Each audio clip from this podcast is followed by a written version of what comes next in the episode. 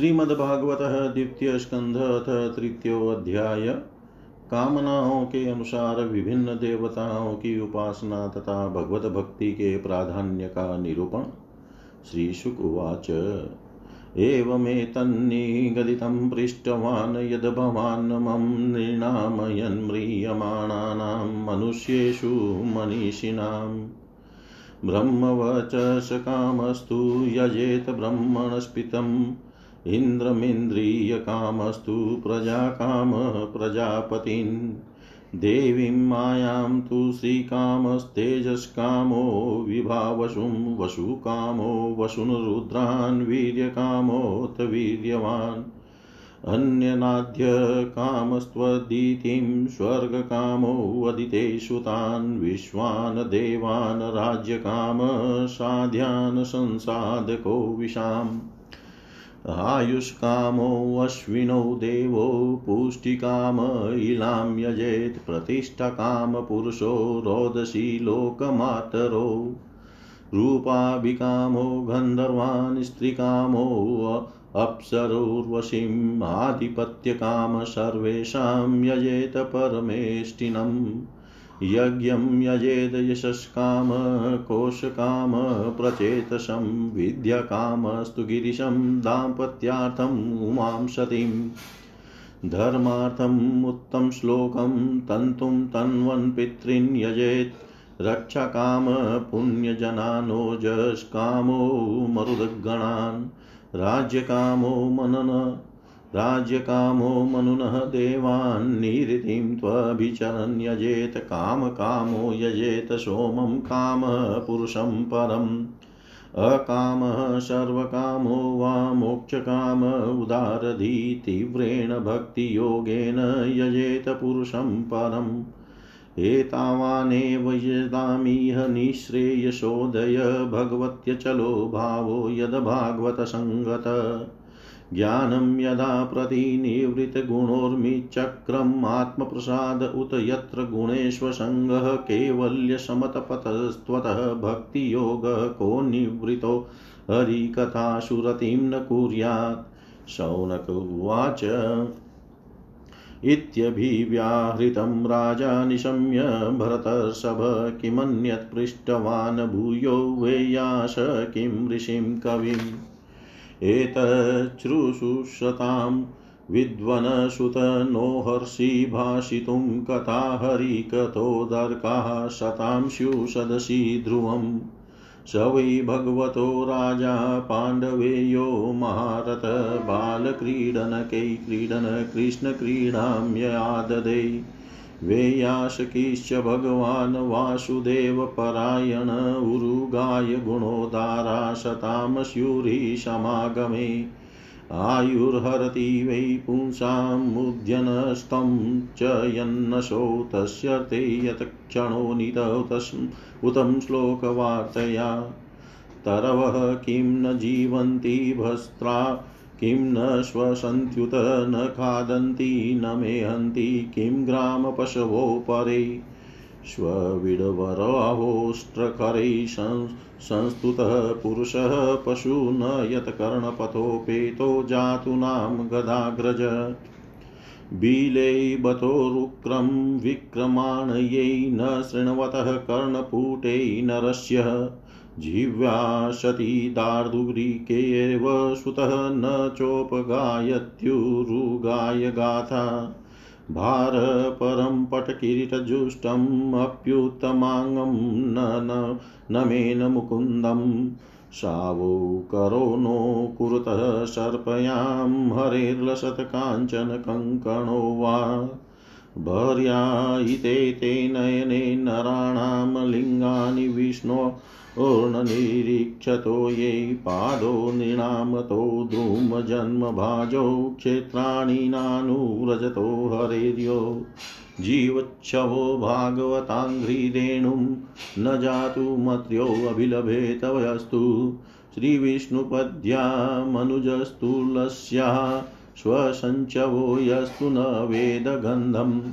तत्श्मसारं हृदयं वतेदं यदः गृहं माणे हरिनामधेयै न विक्रियेतात यदा विकारो नेत्रे जलं गात्ररुहेषु हस अथाभिधेयङ्गमनोऽनुकूलं प्रवाससे भागवत प्रधान। यदा वैयासगिरात्मविद्या विशारदो नृपतिं साधु पृष्ठ विशारदो नृपतिं साधु पृष्ठ श्री सुखदेव जी ने कहा, परिचित, तुमने मुझसे जो पूछा था कि मरते समय बुद्धिमान मनुष्य को क्या करना चाहिए, उसका उत्तर मैंने तुम्हें दे दिया। जो ब्रह्म तेज का इच्छुक हो, वह बृहस्पति की, जिसे इंद्रियों की विशेष शक्ति की कामना हो, वह इंद्र की और जिसे संतान की लालसा हो, वह प्रजापतियों की उपासना करे। जिसे लक्ष्मी चाहिए, वह माया देवी की। जिसे तेज चाहिए वह अग्नि की, जिसे धन चाहिए वह वसुओं की, और जिस प्रभावशाली पुरुष को वीरता की चाह हो उसे रुद्रों की उपासना करनी चाहिए। जिसे बहुत अन्न प्राप्त करने की इच्छा हो, वह अदिति का, जिसे स्वर्ग की कामना हो, वह अदिति के पुत्र देवताओं का जिसे राज्य की अभिलाषा हो, वह विश्व देवों का और जो प्रजा को अपने अनुकूल बनाने की इच्छा रखते हो, उसे साध्य देवताओं का आराधना करना चाहिए। आयु की इच्छा से, अश्वनी कुमारों का, पुष्टि की इच्छा से, पृथ्वी का और प्रतिष्ठा की चाह हो तो लोक माता पृथ्वी और ध्यो आकाश का सेवन करना चाहिए।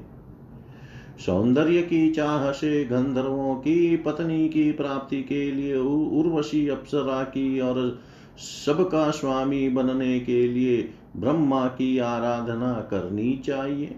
जिसे यश की इच्छा हो, वह यज्ञ पुरुष की, जिसे खजाने की लालसा हो, वह वरुण की विद्या प्राप्त करने की आकांक्षा हो तो भगवान शंकर की और पति पत्नी में परस्पर प्रेम बनाए रखने के लिए पार्वती जी की उपासना करनी चाहिए। धर्म उपार्जन करने के लिए विष्णु भगवान की वंश परंपरा की रक्षा के लिए, पितरों की बाधाओं से बचने के लिए, यक्षों की और बलवान होने के लिए मरुदगणों की आराधना करनी चाहिए। राज्य के लिए मनमंत्रों के अधिपति देवों को, अभिचार के लिए निरत्ति को भोगों के लिए चंद्रमा को और निष्कामता प्राप्त करने के लिए परम पुरुष नारायण को भजना चाहिए।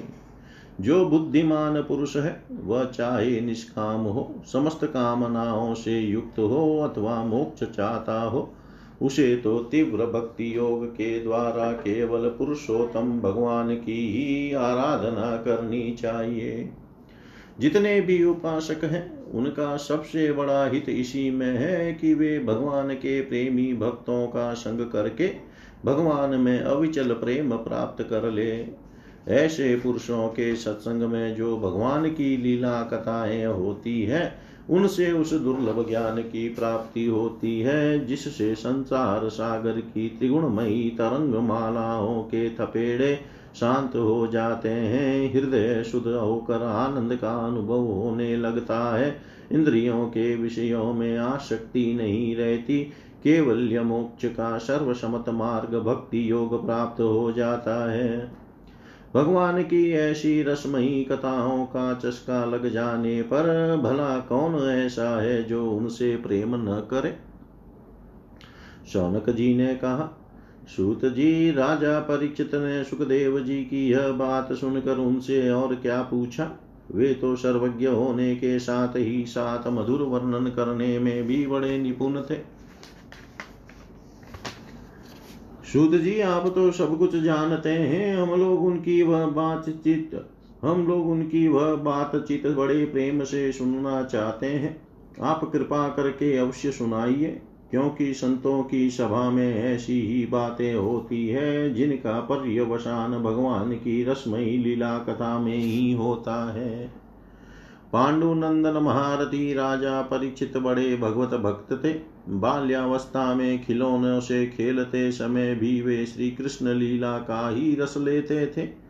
भगवान में श्री सुखदेव जी भी जन्म से ही भगवत परायण है। ऐसे संतों के सत्संग में भगवान के मंगलमय गुणों की दिव्य चर्चा अवश्य ही हुई होगी। जिसका समय भगवान श्री कृष्ण के गुणों के गान अथवा श्रवण में व्यतीत हो रहा है, उसके अतिरिक्त सभी मनुष्यों की आयु व्यर्थ जा रही है। ये भगवान सूर्य प्रतिदिन अपने उदय और अस्त से उनकी आयु छीनते जा रहे हैं। क्या वृक्ष नहीं जीते, क्या लुहार की धोकनी सांस नहीं लेती गाँव के अन्य पालतू पशु क्या मनुष्य पशु की तरह खाते पीते या मैथुन नहीं करते? जिसके कान में भगवान श्री कृष्ण की लीला कथा कभी नहीं पड़ी, वह नर पशु कुते, ग्राम शुकर, ऊँट और गधे से भी गया बीता है। सूत जी, जो मनुष्य भगवान श्री कृष्ण की कथा कभी नहीं सुनता, उसके कान बिल के समान है। जो जीव भगवान की लीलाओं का गायन नहीं करती, वह मेढक की जीभ के समान टर टर करने वाली है। उसका तो न रहना ही अच्छा है। जो सिर कभी भगवान श्री कृष्ण के चरणों में झुकता नहीं, वह रेशमी वस्त्र से सुसज्जित और मुकुट से युक्त होने पर भी बोझा मात्र ही है। जो हाथ भगवान की सेवा पूजा नहीं करते, वे सोने के कंगन से भूषित होने पर भी मुर्दे के हाथ हैं। जो आँखें भगवान की याद दिलाने वाली मूर्ति, तीर्थ, नदी आदि का दर्शन नहीं करती, वे मोरों की पांख में बने हुए आँखों के चिन्ह के समान निरर्थक हैं। मनुष्यों के वे पैर चलने की शक्ति रखने पर भी न चलने वाले पेड़ों जैसे ही हैं, जो भगवान की लीला स्थलियों की यात्रा नहीं करते। जिस मनुष्य ने भगवत प्रेमी संतों के चरणों की धूल कभी सिर पर नहीं चढ़ाई, वह जीता हुआ भी मुर्दा है। जिस मनुष्य ने भगवान के चरणों पर चढ़ी हुई तुलसी की सुगंध लेकर उसकी सराहना नहीं की, वह श्वास लेता हुआ भी श्वास रहित स्व है। सूत जी, वह हृदय नहीं लोहा है।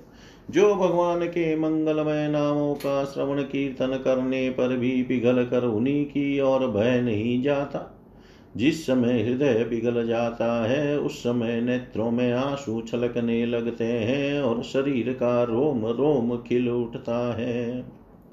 प्रिय सूत जी, आपकी वाणी हमारे हृदय को मधुरता से भर देती है। इसलिए भगवान के परम भक्त आत्म विद्या विशारद श्री सुखदेव जी ने परीक्षित के सुंदर प्रश्न करने पर जो कुछ कहा वह संवाद आप कृपा करके हम लोगों को सुनाइए। इति श्रीमद्भागवते महापुराणे पारमहंस्यां संहितायां द्वितीयस्कन्धे तृतीयोऽध्याय सर्वं श्रीशां सदाशिवार्पणम् अस्तु। ॐ विष्णवे नम, ॐ विष्णवे नम, ॐ विष्णवे नमः। श्रीमद्भागवत द्वितीय स्कंद चतुर्थो अध्याय राजा का सृष्टि विषयक प्रश्न और सुखदेव जी का कथारम श्रुतुवाच। वैयासकैरिति वचस्तत्त्वनिश्चयमात्मन उपधार्यं मतिं कृष्णैौत्तरेय सतीं व्यधात्। आत्मजाया सुतागारपशुद्रविणबन्धुषु राज्ये चाविकले नित्यं विरुडाम ममतां जहो। पप्रच्छचेममेवातं यन्मां पृच्छत सत्तमा कृष्णानुभावश्रवणो श्रद्धानो महामना।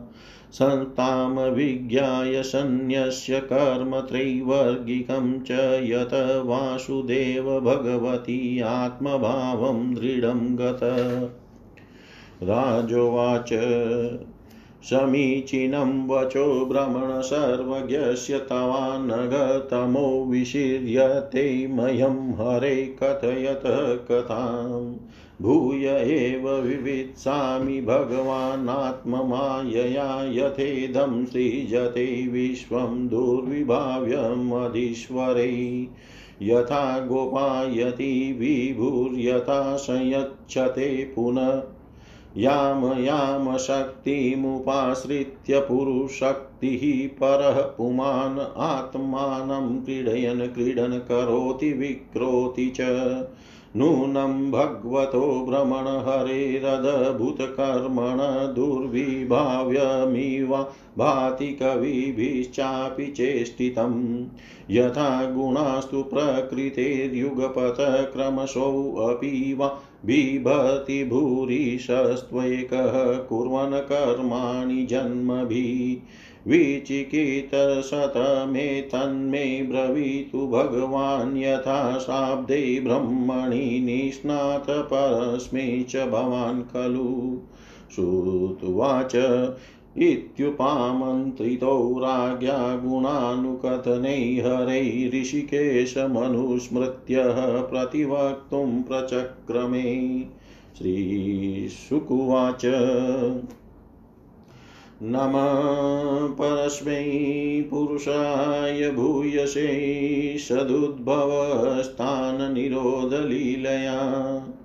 गृहीतशक्तित्रितयाय देहिनाम् अन्तर्भवायानुपलक्ष्य वर्त्मने भूयो नमः सदवृज्जिनच्छिदे असताम् असम्भवायाखिलसत्त्वमूर्तये।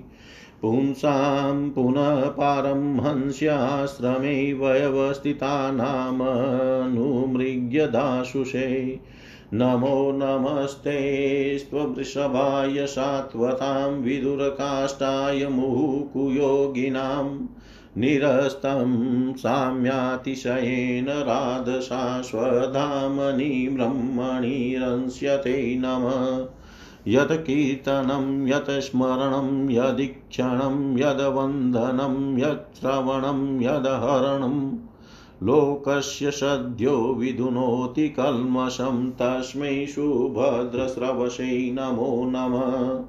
विचक्षणाय चरणोपसादनात् सङ्गव्युदस्योभयतोऽन्तरात्मन विन्दन्ति ब्रह्मगतिं गतक्लेमास्तस्मै सुभद्रस्रवशै नमो नमः।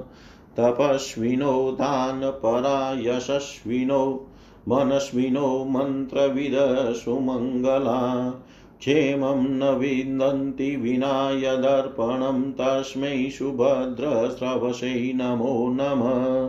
किरातहूणान्द्रपुलिन्दपुलकषाभिरकङ्कायवनाः खसादय ये अन्ये च पापा यदुपाश्रयाश्रया शुध्यन्ति तस्मै प्रभविष्णवे नमः। स एष आत्मात्मवतारमधीश्वरस्त्रयीमयो धर्ममयस्तपोमय गतव्यलिके रजशङ्करादिभिर्वितर्क्य लिङ्गो भगवान् प्रसीदताम्। श्रियप्र श्रियपतिर्यज्ञपति प्रजापति धीर्यामपति लोकपति धरापति पतिगतिश्चान्दकवृष्णिसात्वतां प्रसीदतां मे भगवान् सतां पति। यदङ्ग्रयभिध्यानसमाधिधौ तया धियानुपश्यन्ति, तत्त्वमात्मन वदन्ति चेतत् कव्यौ यथा रुचं स मे मुकुन्दो भगवान् प्रसीदताम् प्रचोदिता येन पुरा सरस्वती वितन्वताजस्य सतीं स्मृतिं हृदि स्वलक्षणा प्रादुर्भूत किलास्यत स मे ऋषीणां वृषभप्रसीदताम् भूतेर्महाद्भिर्य इमः पुरा विभुर्निर्मार्य शैले यदमुषु पुरुषः भुङ्क्ते गुणान् षोडश षोडशात्मक सोऽलङ्कृशिष्ट वचांसि मे। नमस्तस्मै भगवते वासुदेवाय वेदसे पपुर्ज्ञानमयं सौम्यायनमुखाम्बुरुहासवम्। एतदेवात्मभूराजन्नारदाय विपृच्छते वेदगर्भोऽभ्यदात् साक्षाद् यदा हरिरात्मन। एतदेवात्मभूराजन्नारदाय विपृच्छते वेदगर्भोऽभ्यदात् साक्षात् यदाय हरिरात्मन। सूत जी कहते हैं सुखदेव जी के वचन भगवत तत्व का निश्चय कराने वाले थे। उत्तरानंदन राजा परिचित ने उन्हें सुनकर अपनी शुद्ध बुद्धि भगवान श्री कृष्ण के चरणों में अनन्य भाव से समर्पित कर दी। शरीर, पत्नी, पुत्र, महल, पशु, धन, भाई, बंधु और निष्कंटक राज्य में नित्य के अभ्यास के कारण उनकी दृढ़ ममता हो गई थी। एक क्षण में ही उन्होंने उस ममता का त्याग कर दिया। शौनकादि ऋषियों, महामनस्वी परीक्षित ने अपनी मृत्यु का निश्चित समय जान लिया था। इसलिए उन्होंने धर्म, अर्थ और काम से संबंध रखने वाले जितने भी कर्म थे, उनका संन्यास कर दिया। इसके बाद भगवान श्री कृष्ण में सुदृढ़ आत्म भाव को प्राप्त होकर बड़ी श्रद्धा से भगवान श्री कृष्ण की महिमा सुनने के लिए उन्होंने श्री सुखदेव जी से यही प्रश्न किया, जिसे आप लोग मुझसे पूछ रहे हैं। परीक्षित ने पूछा, भगवत स्वरूप मुनिवर आप परम पवित्र और सर्वज्ञ हैं। आपने जो कुछ कहा है, वह सत्य एवं उचित है। आप ज्यो ज्यो भगवान की कथा कहते जा रहे हैं त्यों तो मेरे अज्ञान का पर्दा फटता जा रहा है। मैं आपसे फिर भी यह जानना चाहता हूँ कि भगवान अपनी माया से इस संसार की सृष्टि कैसे करते हैं। इस संसार की रचना तो इतनी रहस्यमयी है कि ब्रह्मादि समर्थ लोकपाल भी इसके समझने में भूल कर बैठते हैं। भगवान कैसे इस विश्व की रक्षा और फिर संहार करते हैं? अनंत शक्ति परमात्मा किन किन शक्तियों का आश्रय लेकर अपने आप को ही खिलौने बनाकर खेलते हैं? वे बच्चों के बनाए हुए घरौंदों की तरह ब्रह्मांडों को कैसे बनाते हैं और फिर किस प्रकार बात की बात में मिटा देते हैं? भगवान श्री हरि की लीलाएँ बड़ी ही अद्भुत अचिंत्य है। इसमें संदेह नहीं कि बड़े बड़े विद्वानों के लिए भी उनकी लीला का रहस्य समझना अत्यंत कठिन प्रतीत होता है। भगवान तो अकेले ही हैं। वे बहुत से कर्म करने के लिए पुरुष रूप से प्रकृति के विभिन्न गुणों को एक साथ ही धारण करते हैं अथवा अनेकों अवतार ग्रहण करके उन्हें क्रमशः धारण करते हैं। मुनिवर आप वेद और ब्रह्म तत्व दोनों के पूर्ण मर्मज्ञ है, इसलिए मेरे इस संदेह का निवारण कीजिए। सूत जी कहते हैं, जब राजा परिचित ने भगवान के गुणों का वर्णन करने के लिए उनसे इस प्रकार प्रार्थना की, तब श्री सुखदेव जी ने भगवान श्री कृष्ण का बार बार स्मरण करके अपना प्रवचन प्रारंभ किया। श्री सुखदेव जी ने कहा उन पुरुषोत्तम भगवान के चरण कमलों में मेरे कोटि कोटि प्रणाम है, जो संसार की उत्पत्ति, स्थिति और प्रलय की लीला करने के लिए सत्वरज और तमो गुण रूप तीन शक्तियों को स्वीकार कर ब्रह्मा, विष्णु और शंकर का रूप धारण करते हैं।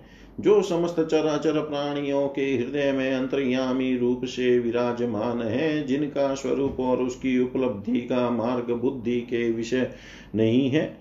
जो स्वयं अनंत है तथा जिनकी महिमा भी अनंत है।